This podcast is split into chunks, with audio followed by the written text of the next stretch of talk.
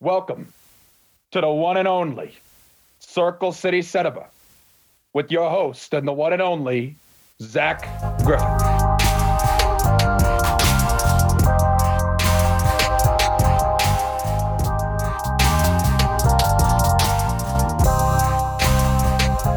Welcome into Circle City Cinema.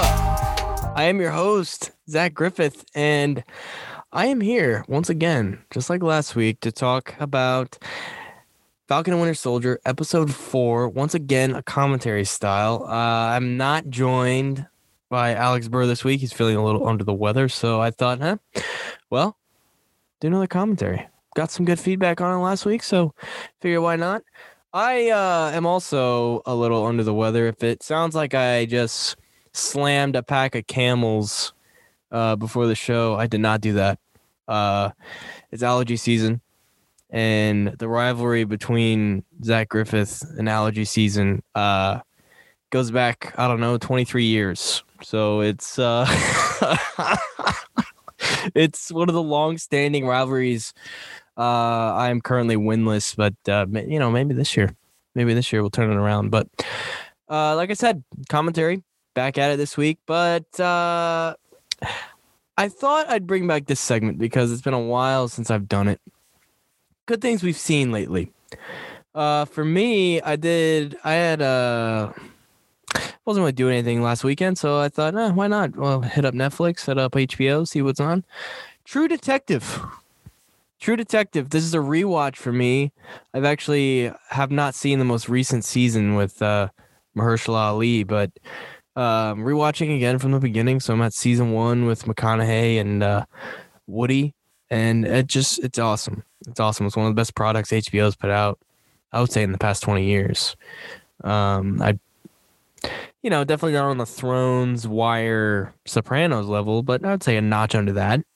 You know, it's it's in there the problem is, and for some reason this turns a lot of people off, but not me. The anthology uh, approach, you know, different cast and crew, different plot every season. You know, a lot of people are turned off by that. I think American Crime Story is a good example of this. You know, they're they, they don't know. I mean, just gonna be honest, they don't season three of that show not looking promising. The last time I heard it was about uh Hurricane Katrina, and that really doesn't interest me. I, I don't know if there's an audience out there for that. I don't even think the people of New Orleans would want to watch that, but you know, it makes you wonder because the first season was about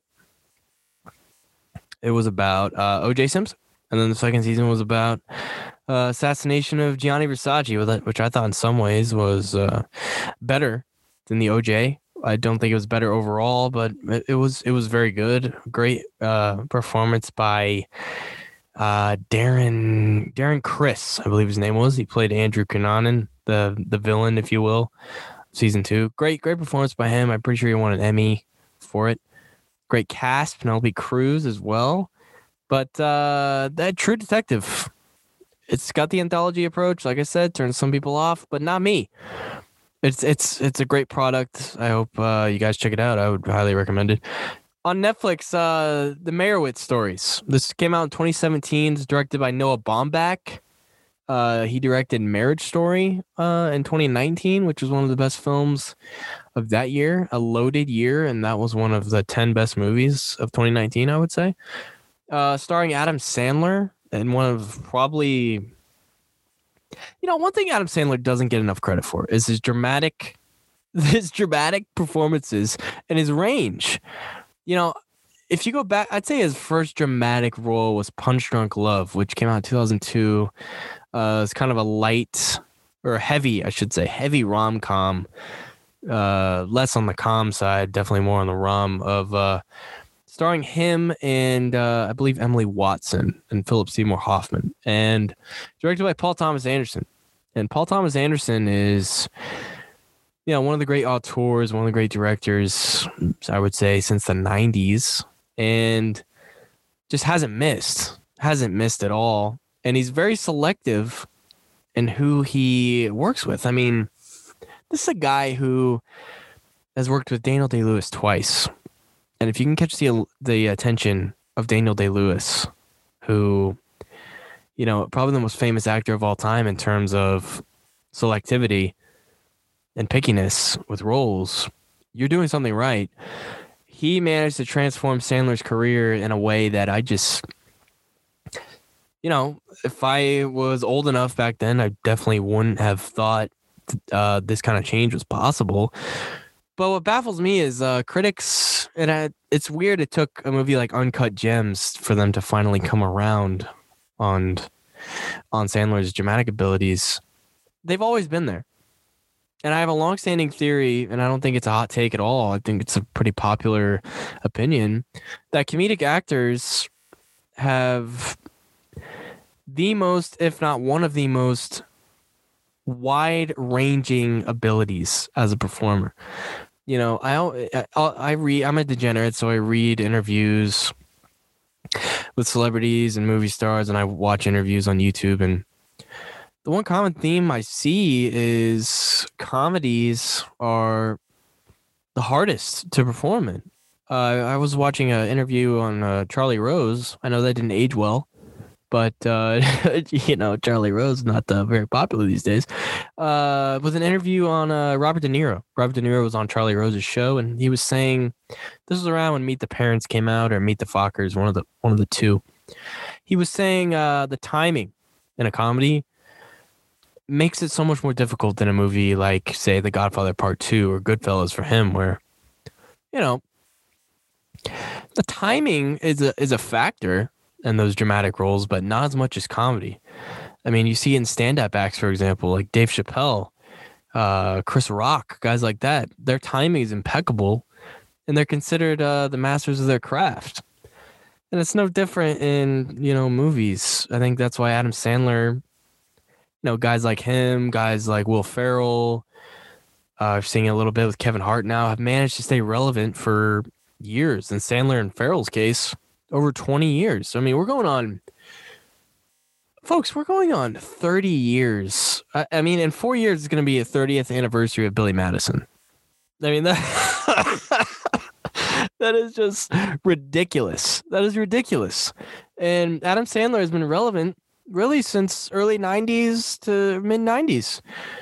And, you know, like I said, not to slam Uncut Gems at all. I mean, if you listen to this pod, Uncut Gems is definitely one of the 10 best movies of 2019 as well. But it's just weird that it took a movie like Uncut Gems, where he's playing such a scumbag, for critics to notice hey, Adam Sandler might low key be one of the best actors of his generation. Maybe we should give this guy a little more credit. So I, I just think it's weird that it took uh, a role like that in a movie like that to uh, propel him in the critical world. But I don't know yeah, the relationship I have with uh, critics, uh, not named Roger Ebert, and anybody who works at that site is a little, little iffy. Uh, another one, The Hustler. I watched this uh, last night. I was bored, couldn't sleep, uh, so I was like, "Yeah, The Hustler." I had. I had it on Blu-ray. I bought it at Half Price Books a while back, and I had not uh, fired it up yet. So I was like, eh, I'm, I'm in a Paul Newman mood. I'm in a pool mood. Let's go. And I dare you to watch this movie and not be sucked in within the first 10 minutes. It is one of the most unique sports movies I've ever seen. It is, it deals with heavy themes like character, morality, right and wrong relationships in a way that sports movies just didn't do in the 60s. This came out in 61. And, you know, I think it probably took a guy like Paul Newman, who, you know, in my opinion, one of the easily one of the 20 greatest actors of all time. I think we could move him up even further. One of my favorites. Uh, it took a guy like him with his range, his abilities to propel a genre like this to another level. And it's weird that the sport was pool and billiards, but you know, so be it. The movie's awesome. Uh, it is about a man named Fast Eddie Felson who plays on the pool circuit in, I believe it is Baltimore. I believe it is Baltimore. Uh, and he uh, has a big set of balls on him, and he goes up to the most probably the most widely revered pool player in the region, if not the country, a man named uh, Minnesota Fats, played by the great Jackie Gleason. And the first 30 minutes, I think probably closer to 35 minutes of the movie is Fast Eddie and Minnesota Fats just uh, dueling it out on the pool table for over 24 hours. And the themes hit right away because at one point, uh, this isn't really spoiling anything if you want to watch it, but at one point, Fast Eddie is up 18,000 on Minnesota Fats, and Minnesota Fats has never been defeated. But Fast Eddie, uh, being the, you know, he's pretty cocky in this movie, especially in the beginning. He says the game is not over until Minnesota Fats says it is. And Fats uh, plays it smart sees that Fast Eddie uh, is just begging to lose. In fact, that's even said by a couple characters at various points in the movie that Fast Eddie is a loser just waiting to be get beaten. Um, Minnesota Fat sees that, hey, I just gotta wait this out, gotta wait till he's tired, begs me for another round, and then I'll take all the money. And that's exactly what happens. And so the rest of the movie is about Fast Eddie, you know, trying to get back to play Minnesota Fats, trying to uh, repair relationships with people he messed up along the way. So it's a great movie. I think one of the probably one of the 10 greatest sports movies of all time. It's actually followed by a sequel, quote unquote sequel called The Color of Money, starring uh, Paul Newman and Tom Cruise. Came out in 1986. It was actually directed by Martin Scorsese, and it was the only Oscar that Paul Newman ever won, which is uh, kind of ridiculous, but really ridiculous. But you know, so be it. It's still a great role, still a great performance. So check the Hustler out. Uh, and finally, Boyhood. Boyhood, directed by Richard Linklater. Um, you've probably heard of this movie. You've probably seen the poster for it. Uh, really unique. Probably one of the most unique productions of a film ever. It was filmed with the same actors over the course of 12 years, and it tells the story of a child named Mason and basically his journey of growing up from I believe it's first grade to, to going off to college. It's really moving. Uh, it's a it's a really moving film. I would say it's easily one of the 10 best films of the 2010s. I don't think that is you know, I don't think you find a lot of people that would dispute that. And I don't think it's Richard Linklater's best work as a director. I think the Before Sunset trilogy probably takes the cake there. But uh, this isn't far behind. It's definitely his most ambitious project. That's not even up for debate. Ethan Hawke is phenomenal in this film. Uh, Patricia Arquette is phenomenal. She won the Oscar for Best Supporting Actress in 2015. Uh, and the kid, the um, oh man, what's his name? Look, I can't I can't think of his name right now, but the kid who plays Mason, great job, absolutely phenomenal job by him. I'm assuming I I mean it had to have been his first acting job. I mean he was in first grade when he picked it up, and he was 18 when it finished. So I can't imagine what that experience was like working with those people in his shoes. So Boyhood, check it out. Uh, it's a little long. It's about two hours, 45 minutes, but it's well worth it. You often see it on lists of greatest films of all time and um, you know it's probably top 60 i would say. It's it's in there. Uh, but folks it's time it's time. Uh, episode four falcon and winter soldier commentary. After the show i'm going to be doing our big winner and our big loser. Um, you can probably guess who the big loser is going to be if you've a already watched the episode this week and B, listening to this commentary throughout because this character is going to take plenty of shots. Uh, so if you can't figure it out, who the biggest loser is at the end, you haven't been paying attention. Once, uh, once again, folks, I just want to remind you, uh, please watch the episode while listening to this commentary. It is, uh, quite frankly, imperative. uh, if you don't, uh, you're gonna be really lost and it's just not to be fun for anybody.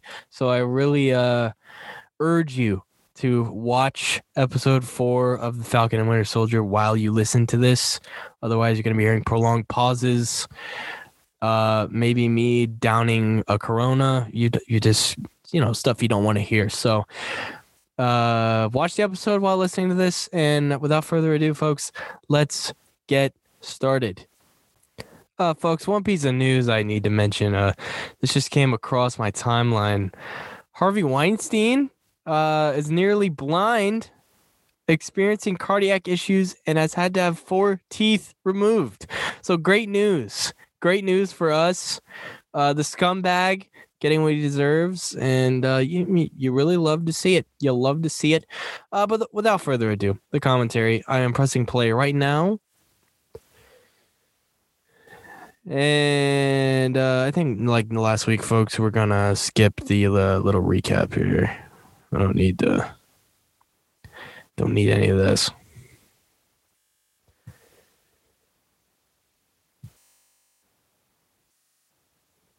All right. Here we go.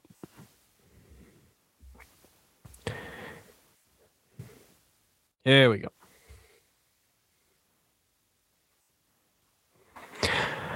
Wakanda, yeah, Wakanda, baby. Let me tell you, Wakanda, massive W in this episode, massive W.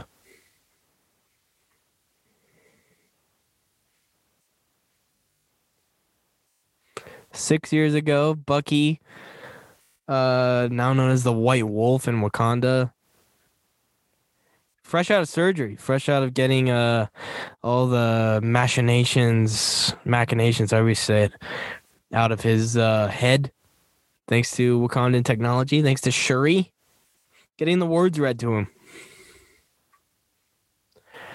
Gotta say, uh, the best acting of the show so far. I mean, this is pretty easily just the facials, the struggle and his the struggle. You can just see it. Sebastian Stan, phenomenal job. The montage, the montage is pretty painful, really painful.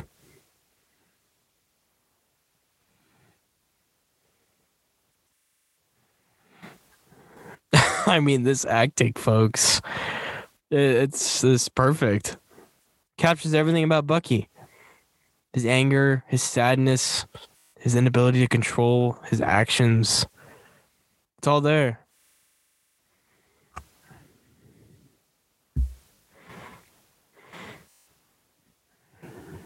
Great music as well. Just the realization that he's free. And she even says that you're free. He can't believe it.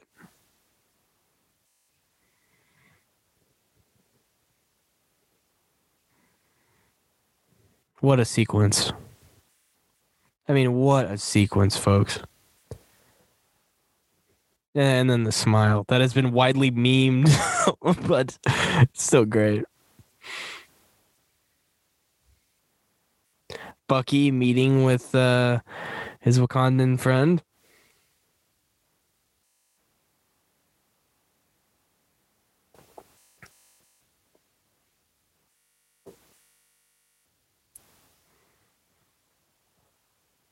So the Wakandans have a problem with Bucky, understandably. I mean, Zemo killed King T'Chaka. The Wakandans have a major problem with Bucky breaking Zemo out of prison. it's like a lot of people do. I mean, uh, probably not a great idea. I know it's worked out for him so far, but you know, not looked kindly upon by the Wakandan nation.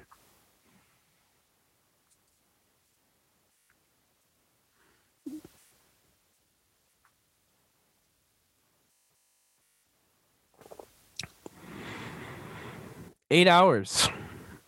Eight hours before we come for your ass. That's fair.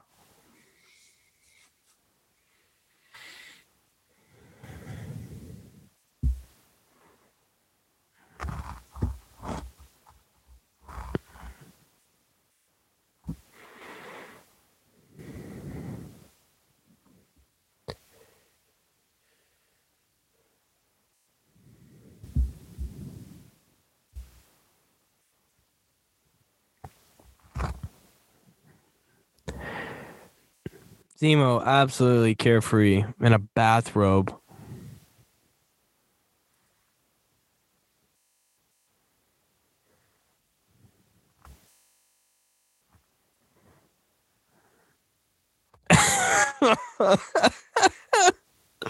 There's nothing to litigate. You got you killed him. All right, now they're finding out that uh, Karli Morgenthau means business. She just blew up a building with people in it. Great episode for Karli Morgenthau. Great episode. Ah, depends on how you say great, but how you define great, but not bad.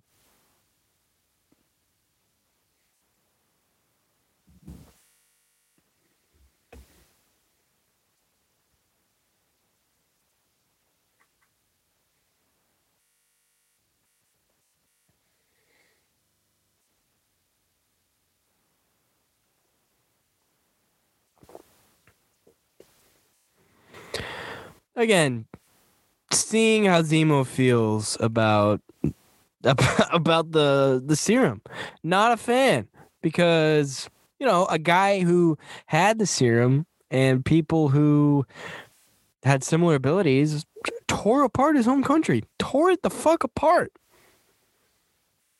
So his motive pretty solid.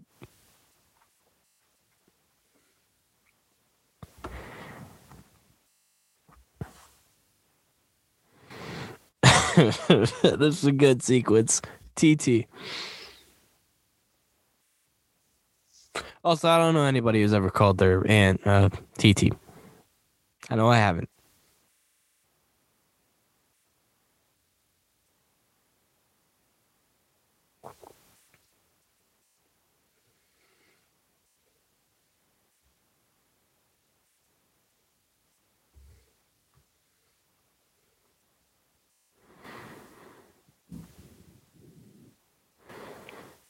So the flag smashers here, getting a sense of what has just happened, what Karli did, and as we'll see, some of them second guessing the leadership here.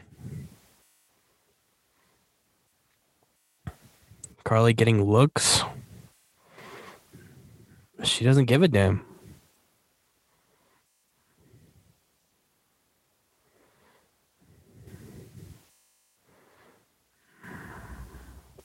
Gotta love the CNN knockoffs that the MCU provides. Again, Zemo, the style on this guy, it's it's unflappable.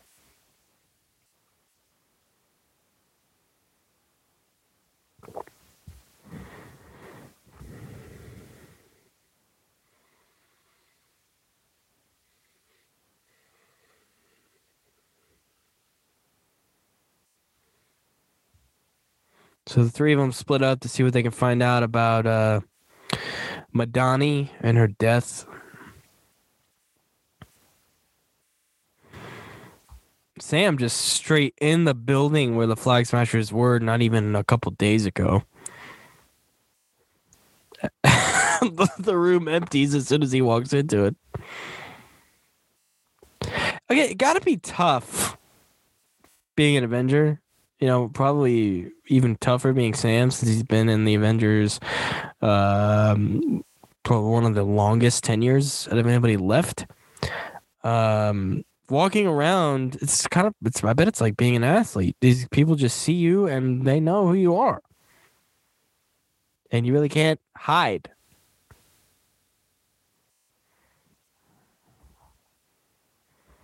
Now, Sam actually get some answers from a uh, tutor here.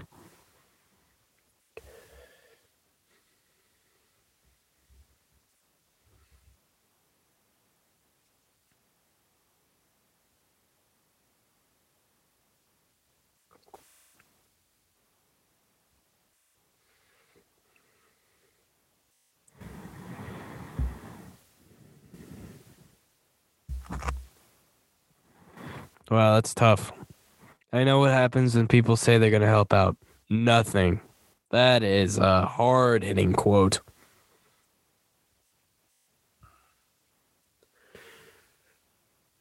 Sam being told to his face he can't be trusted by an innocent civilian.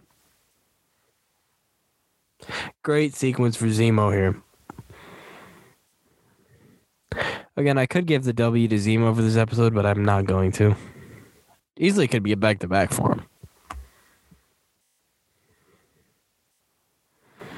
Zemo, good with kids.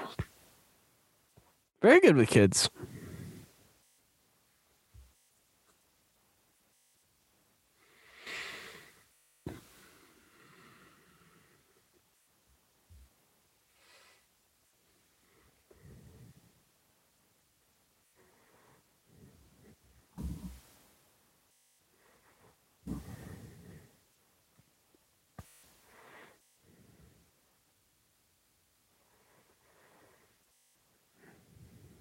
Zemo easily getting info.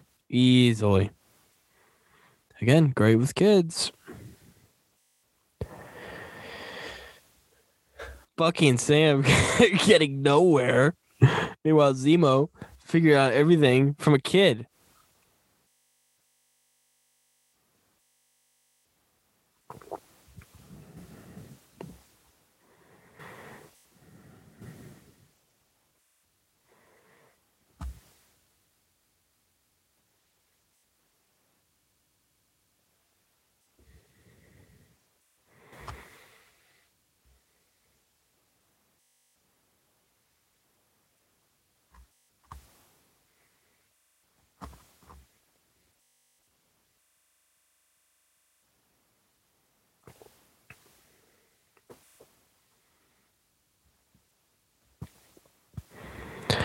Interesting move by Zemo to uh, withhold the information for like five minutes.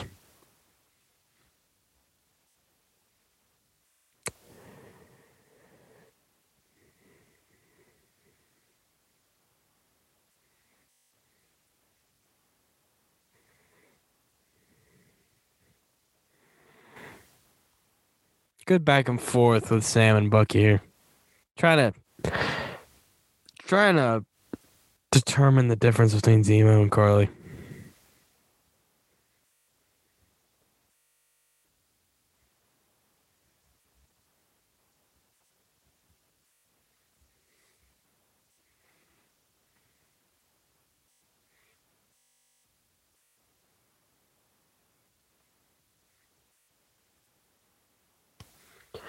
Zemo, absolutely no fear of the Wakandan army. Oh, fuck.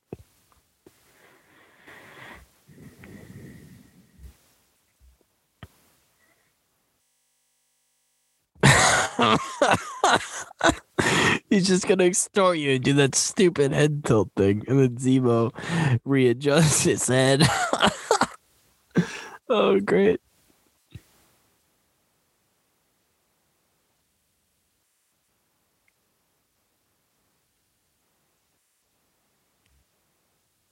Sharon getting used.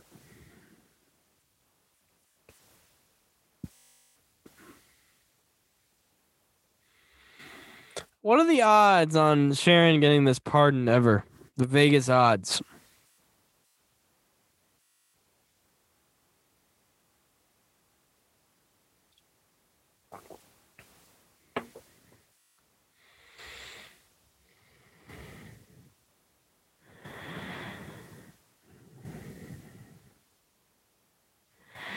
Another power broker name drop.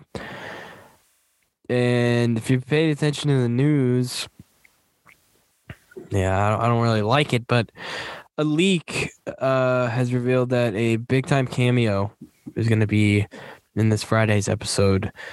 Um, I'm wondering, I'm guessing this is going to be the power broker. I think we've gotten too many name drops and references to him along the line so far for it not to be him.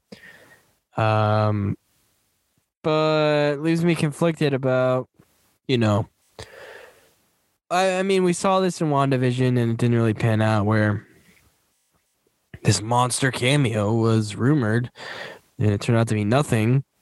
I really hope it turns out to be something here because, I mean, if you're going to leak it, um,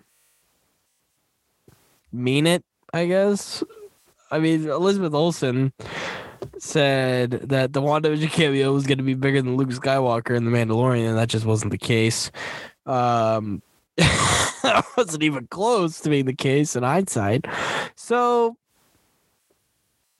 Uh, I don't don't get your hopes up. That's all I would say. Don't get your hopes up for Friday. Hopefully, uh, it pays off. But I just wish these things wouldn't get leaked and we wouldn't get our hopes up because takes away from the experience, the, the experience, in my opinion.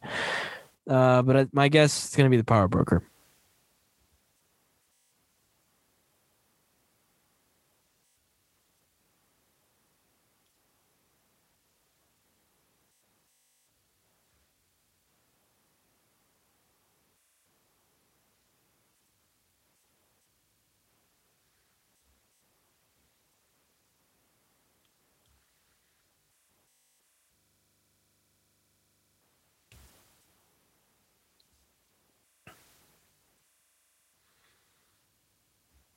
Off to Donya's funeral.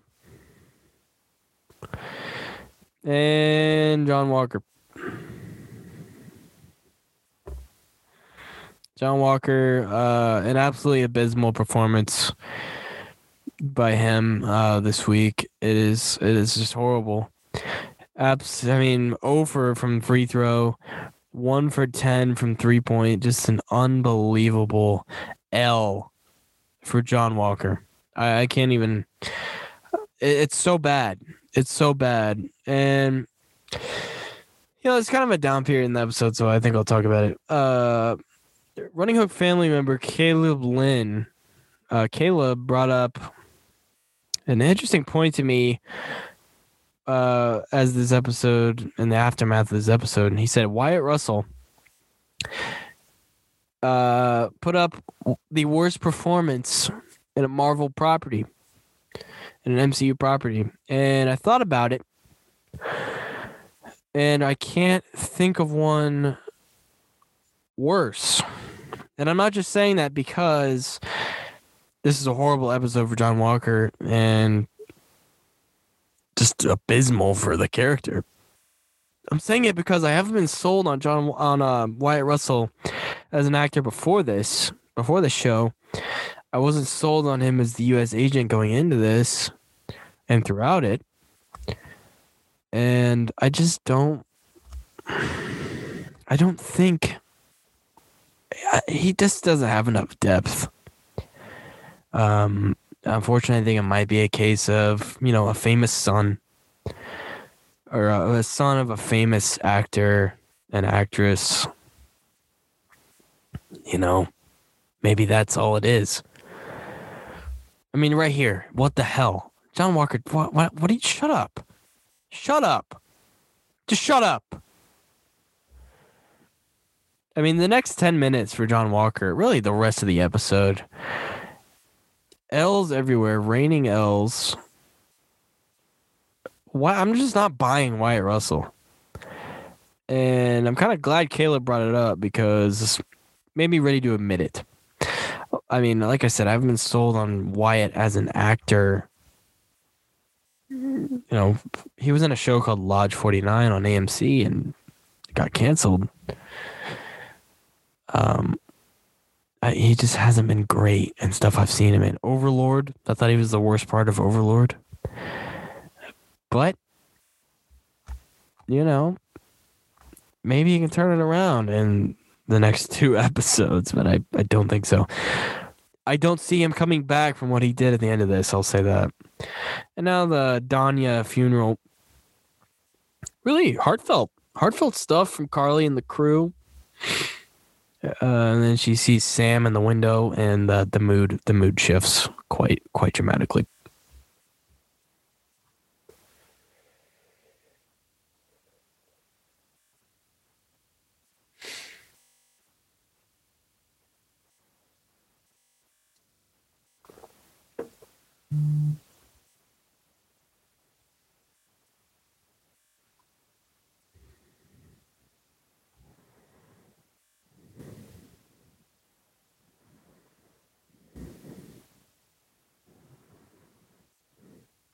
Really solid monologue here.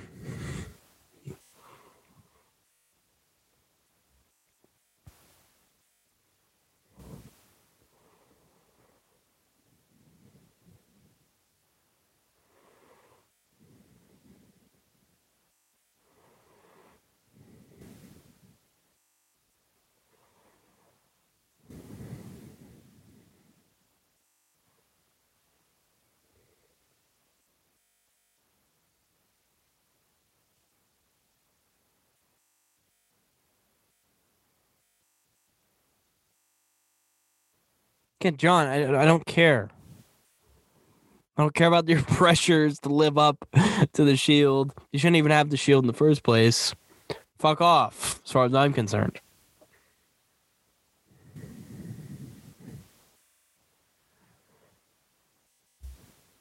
Now Sam and Karli have the confrontation, but ba- back to the Wyatt Russell thing.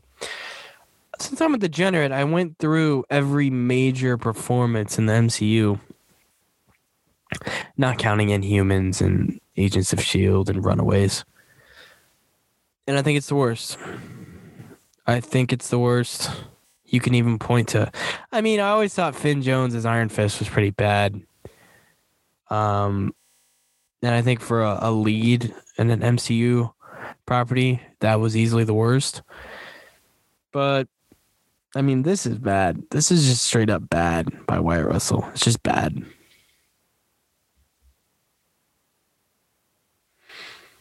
You know, if they would have let Sam do his job here, with by they I mean fucking John Walker, it would have been fine.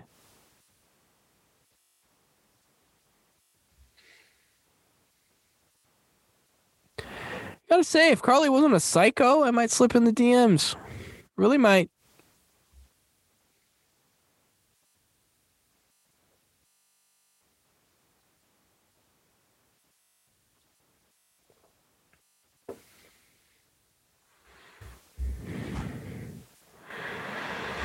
And now John starts to go off the deep end. Just fucking. Oh. Don't patronize me. That is a horrible line reading. God, this is just horrible. I'm just not buying it from Wyatt Russell.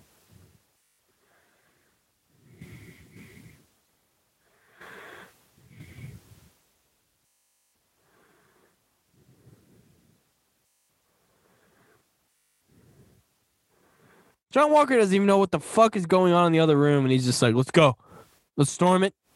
Your partner needs help, Barnes. How do you know? Sam has the situation handled. If you had any belief in him, it would have been fine.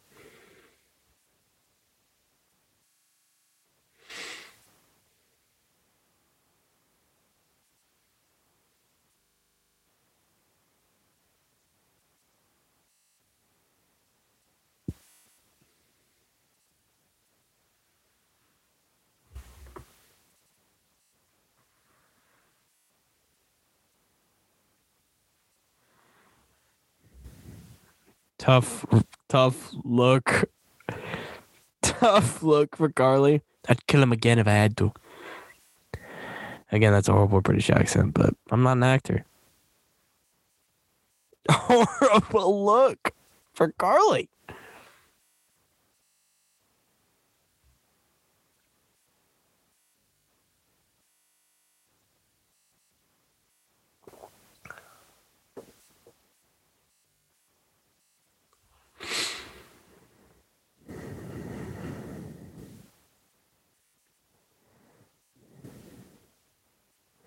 Oh my god.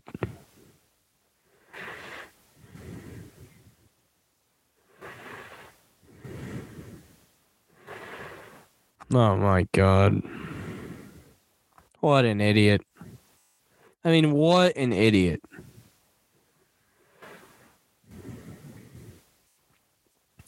And you know, we're so, the character is written John Walker, he's written in a way that we're not supposed to like him at all.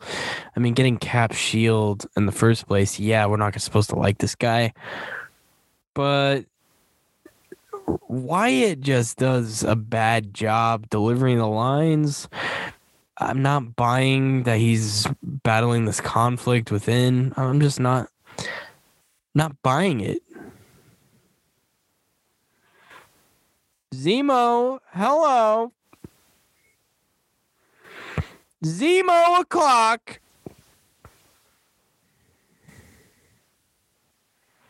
Karli's been shot. Serum everywhere. Karli's pinned. Zemo sees it. Sees it.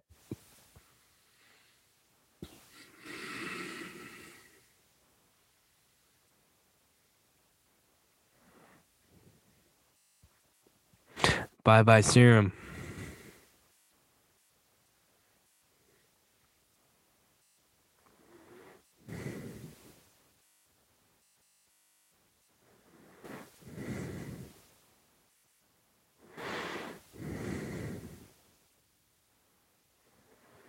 Oh, f- oh, god damn it. John Walker, just go go to hell.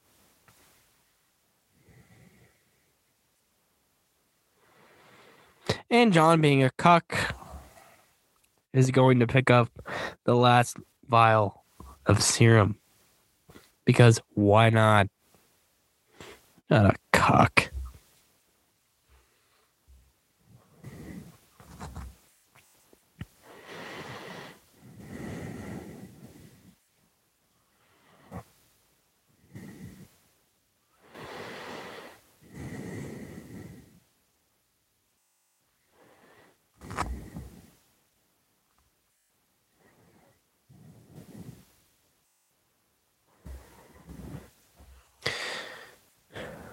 Following along, I am at the 27 23 mark in the episode, about halfway. Karli meeting up with her uh, confidant here. She's been shot. The serum definitely helping combat that, but she's she's been shot.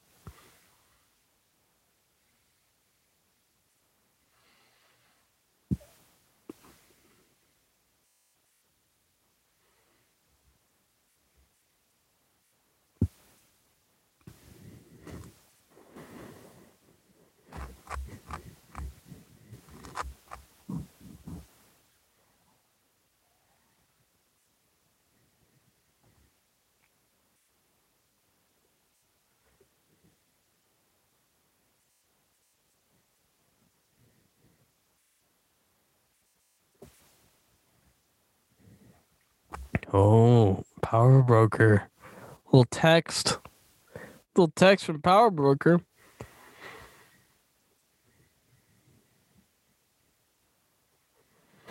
Wow.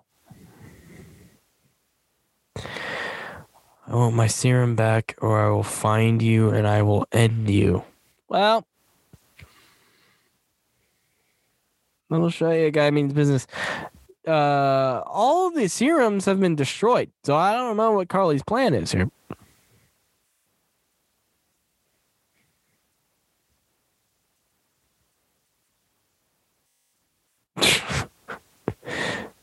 Zemo than ice pack.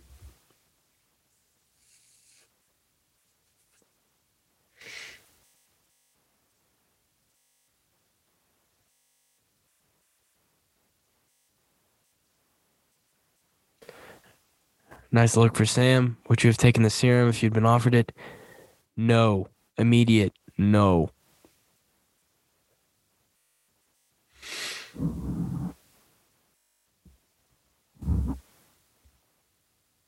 Zemo's just trying to talk sense here. You know, man, I know you tried to talk Karli down, but she is what she is at this point. You know, you, you can't change her. People don't change.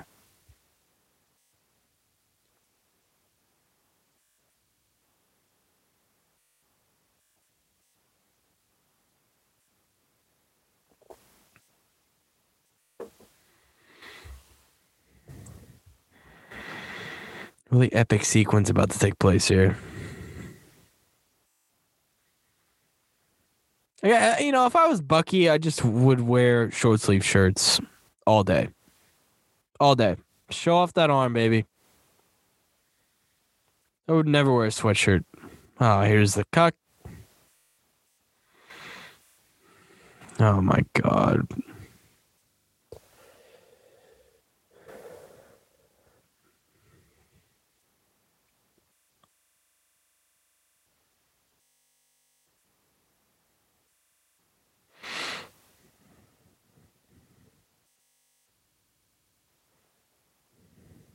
Oh my god, dude.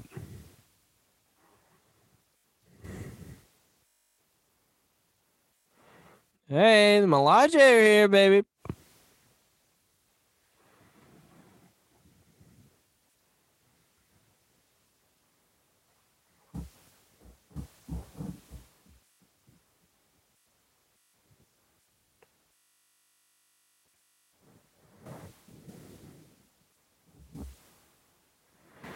Oh my god.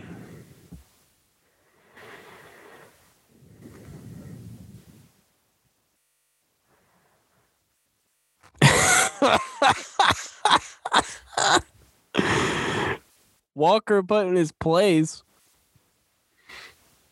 Oh shit. Love to see it, folks. Walker getting his ass beat.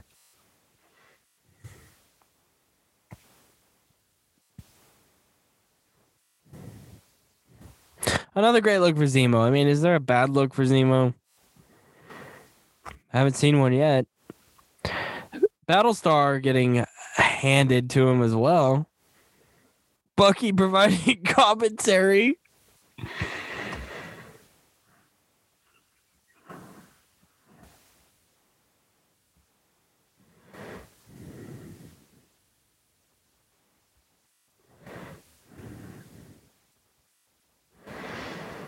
Oh, that's cute, Sam. That's cute. Zemo fucks off.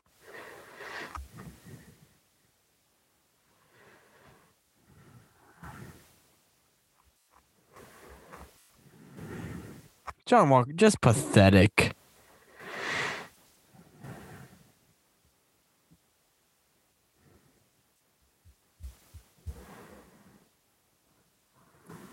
Amazing sequence of Bucky. Not amazing for Bucky, but amazing sequence. His arm getting taken off. Just didn't think it was possible.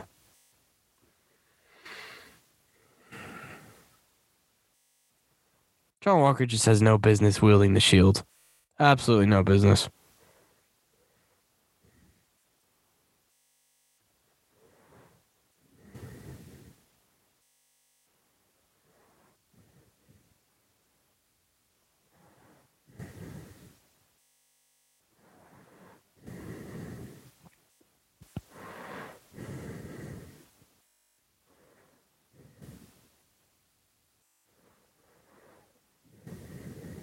Oh my god. Just shut up. Just shut up.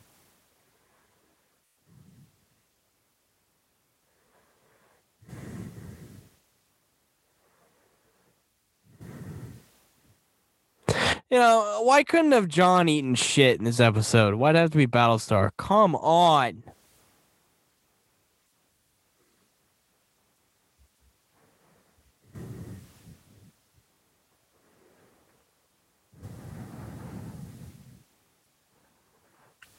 I can't believe he pulled an El Chapo. oh wow.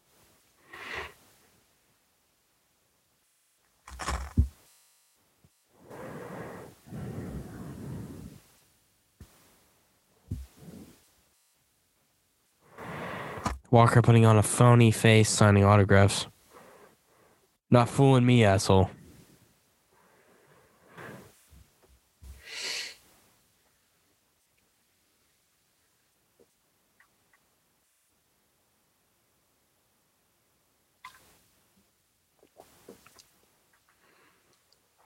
The thing about Battlestar dying in this episode, there is uh really no seeds planted leading up to it that would make you think that was going to happen. Which is part of the reason it made it so effective.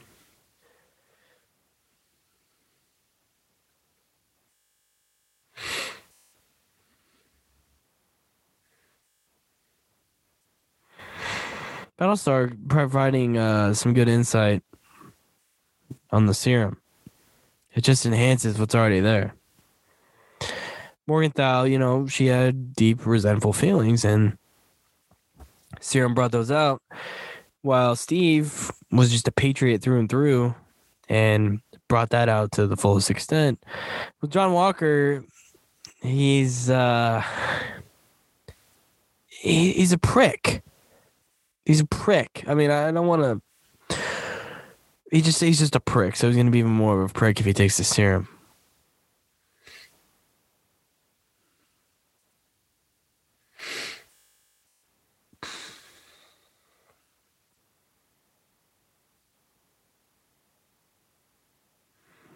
Absolutely intense sequence here. Karli Morgenthau calls Sam's sister Sarah. Didn't think she had the balls to do this. You know folks? Just enjoy this phone call.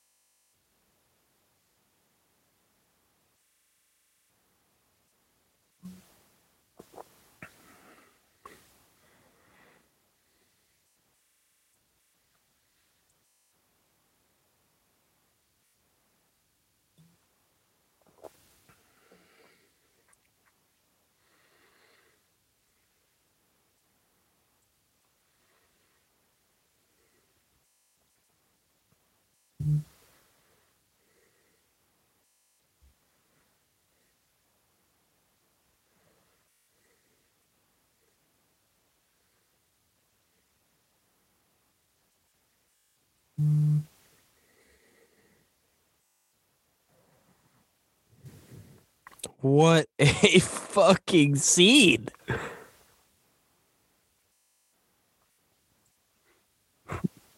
And Sam immediately jumps into action.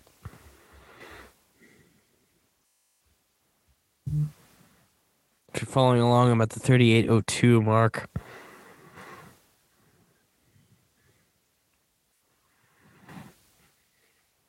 You got to think this is the only family Sam has left. And especially with Steve gone, him and Bucky not on, you know, they're working together, but they're not on the best of terms. Sarah and his nephews, that's all he has left. So for Karli to go to this next level and call somebody that important to Sam, uh, gotta piss him off, but also gotta make him uh, aware of who he's dealing with here.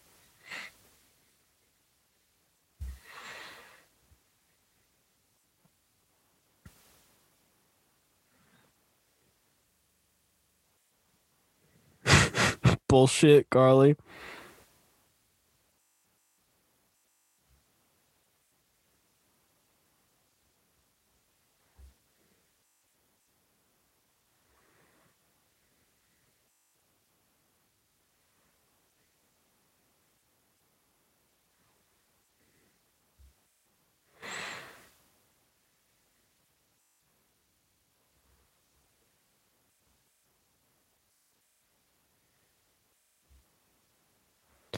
Again, uh, Sharon putting in work, getting nothing in return.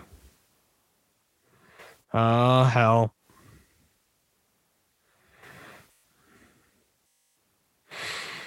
Karli wearing her dime store mask. Also with a bullet in her. Oh, fuck. Here comes John uh, serum injected, ready to go. Gotta say, he does kick ass. He really does, but I'm just. It's still an L. I mean, it's still an L for him.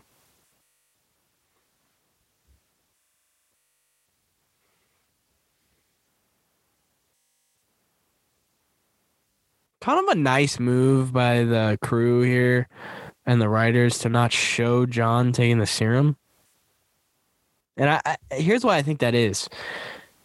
Steve was shown taking the serum and he became Captain America. They did not show John Walker taking the serum because he's not going to become Captain America. He's going to become uh, the polar opposite, uh, a killer, somebody who uh, does not fight for the same things that Cap did some symbolism I pulled out of my ass, and Battlestar getting beat to hell. Well, I guess luckily it'll be the last ass beating he receives.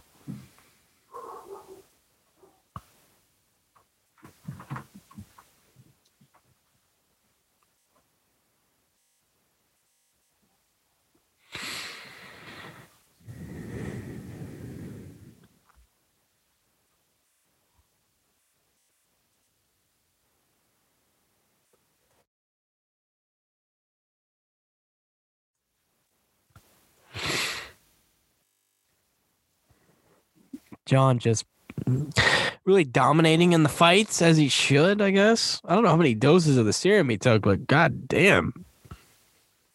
Just dominating.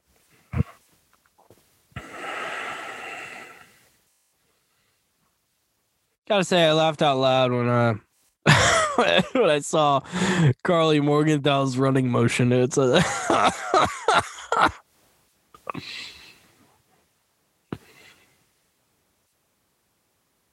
Sam bending metal pipes, or not Sam, John. Sam watching in uh, absolute awe.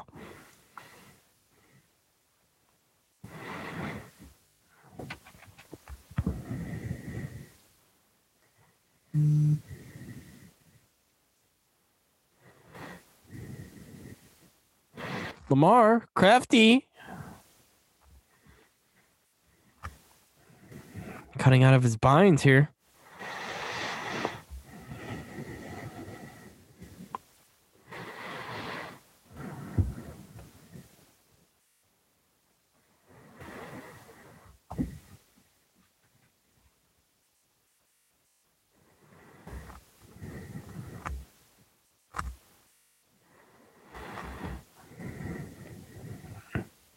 Folks just just enjoy this whole just enjoy it. Just enjoy it.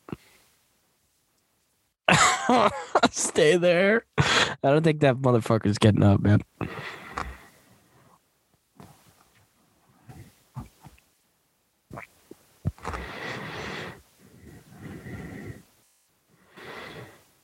Even though i don't like him john is pretty skilled in terms of throwing skilled in terms of uh, throwing the shield.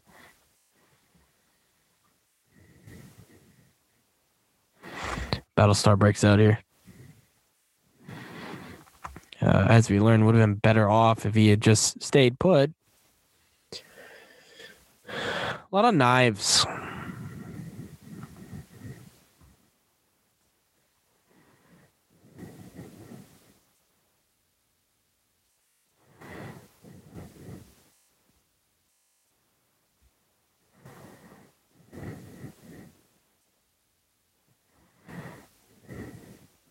Fuck.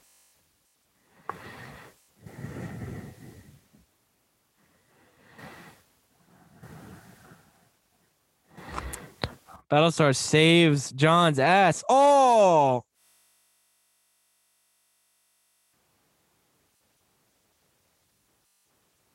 Karli. One punch Karli. KO.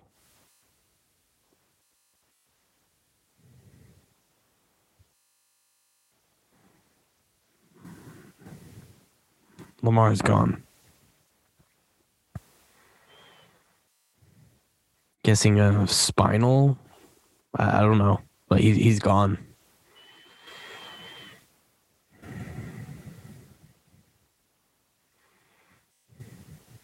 Oh no.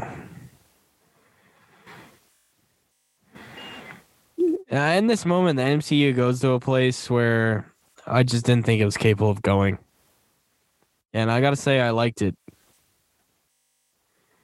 Even though I don't think the acting from uh, Wyatt is great, I get the character's uh, emotions here and being pissed off and angry, but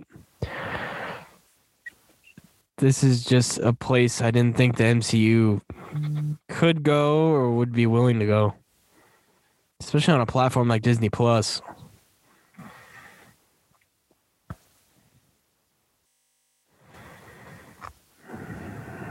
Just. I mean, I'm assuming it's a beheading or significant damage to the neck. I mean, Jesus. It's you know it's all caught on video by the civilians here. John uh, just doesn't doesn't care. Karli in horror I was just uh, uh, the first time I watched this episode, I was just in shock. Uh, I didn't. I didn't think the MCU would would go to this place.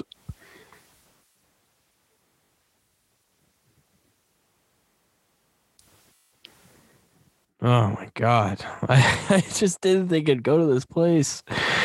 No PS team this week. Um I don't think we're gonna get one till the end if we get one at all. Uh, but that's all, folks. Another commentary in the books. Uh, my big winner is Wakanda.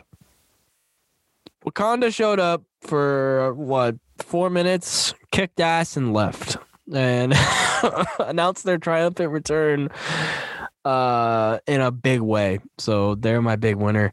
The big loser is John Walker. Uh, I don't even have to go into detail with that. It's just a really abysmal, pathetic performance from him this week.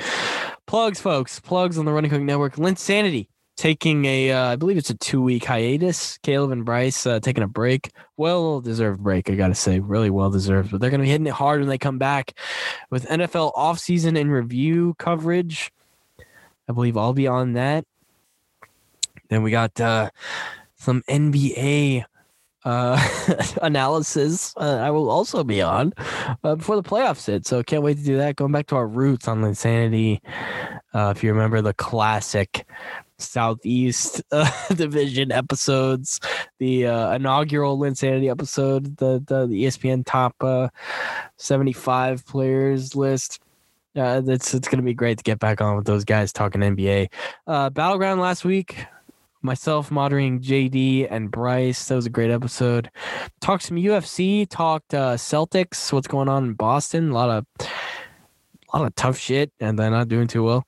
And uh, some NBA injuries. So check that out. Alex Nillen Basketball Power Hour published uh, yesterday, I believe. Came out yesterday. They talked uh, my Knicks, uh, the Spurs, and the Hawks. So check that out. Uh, a lot of a lot of love for the Hawks and uh, former Pacers coach Nate McMillan. Look, Nate McMillan served me well as a Pacers fan. I mean, his first season uh, was 16 17. I wasn't too high on him. Uh, but once the team was shaken up, got uh, some players in there that actually wanted to play, got guys that wanted to buy in. It brought me one of the probably the most memorable Pacers season outside of taking the Heat to seven in 2013. So, got a, I have nothing but respect for Nate McMillan. I think he's a great coach, and I don't think it's any coincidence that he won his first uh, eight games. I think it was with the Hawks. So, great on him. Uh, so check the Power Hour out this week. Uh, top is back. Triple option pass. Devin Voss and Ryan Gregory getting you ready for the 2021 NFL draft later this month. Offensive breakdowns. O line, running backs, quarterbacks, wide receivers. They got it for you. Let's do it today. Great to have those guys back in the rotation. They were had a little hiatus in the offseason following the national championship game. Uh, but they're back now and they're going to be back, uh, I believe, later this week if not early next week, with uh, defensive breakdowns, breaking down every position on defense for you. Should be great. Mac Jones took L's, and that as he should. Divine Rhyme, our newest running hook family member, with Dylan Hughes and Will Hogsett, the Prince of Indianapolis himself, uh, getting you all up to date and uh breaking down all things J. Cole this month. Broke down his first couple mixtapes last week and I believe this week, folks. It's none other than Forest Hills Drive. In my opinion, J. Cole's best work. And I can't wait to see what they have to say about that and relate it back to life. That's going to be great. Facts and stats. JD Hall uh, put out choice a choices episode last week uh, really deep stuff, really great stuff from him. I listened to it uh, today at work. I believe it's only about 15 minutes. So quick listen, but quality content. Uh, Dylan Hughes making an appearance on Facts and Stats in the coming days, I am told. I heard it through the grapevine that that's happening. A little crossover between Power Hour and Facts and Stats. So you love to see it. Dylan uh, will probably kill it if I had to guess. So uh, keep an eye out for that. And then uh, on Circle City Cinema here, Road to Fast Nine kicking back up this week. I am recording uh, Fast Four with uh, Devin and Bryce on Wednesday. That'll be great to get back with those guys to talk about hands down the worst installment in the franchise. But we'll make it we'll make it fun, folks. We'll make it we'll make it funny. Uh And a new uh, kind of show on Thursday with Bryce, Ryan, and Devin, the sports movie draft. The sports movie draft where all four of us will be selecting a team of eight sports movies, and then we'll put it out in a poll the following day, the day it is published, to see who do you think won? Who drafted the best team of sports movies? Um, I have a pick that I'm going to try and uh, convince them to let me have. I have a pretty compelling case. I think. I think uh, maybe Ryan will push back. I think Bryce and Devin will uh, will be okay with it. I think Ryan might push back, but we'll see. We'll see if they let it slide. Uh, the favorite movie series rolls on uh, probably next week. Dylan Hughes is on a lot of Running Hook and other properties this week. Uh, he is on favorite movie series next week. He is currently deciding between Moneyball, The Big Short, or Parasite. Uh, as soon as he gets back to me on that, I'll be watching that movie and getting ready for that pod. Dylan hitting up the favorite movie series. And then, folks, Oscars in just a couple weeks. Uh, I will be doing a prediction show on the major categories with Cooper Ogle next week. We'll be doing the acting categories. We'll be doing director, picture, animated film, uh, and cinematography and screenplay, I believe. So, all the major ones. Um, and then a live Oscars pod the night of the Academy Awards with Coop. A live pod uh, reacting to the Oscars as they happen, uh, shitting on any musical numbers, and uh, just it's gonna be great. It's gonna be great. Oscars, looking forward to it. Haven't had it in a long time. So, folks, that's all I got. Hope you enjoyed this commentary. Check out everything on the Running Hook Network. It is quality content. And as always, folks, thank you very much for listening.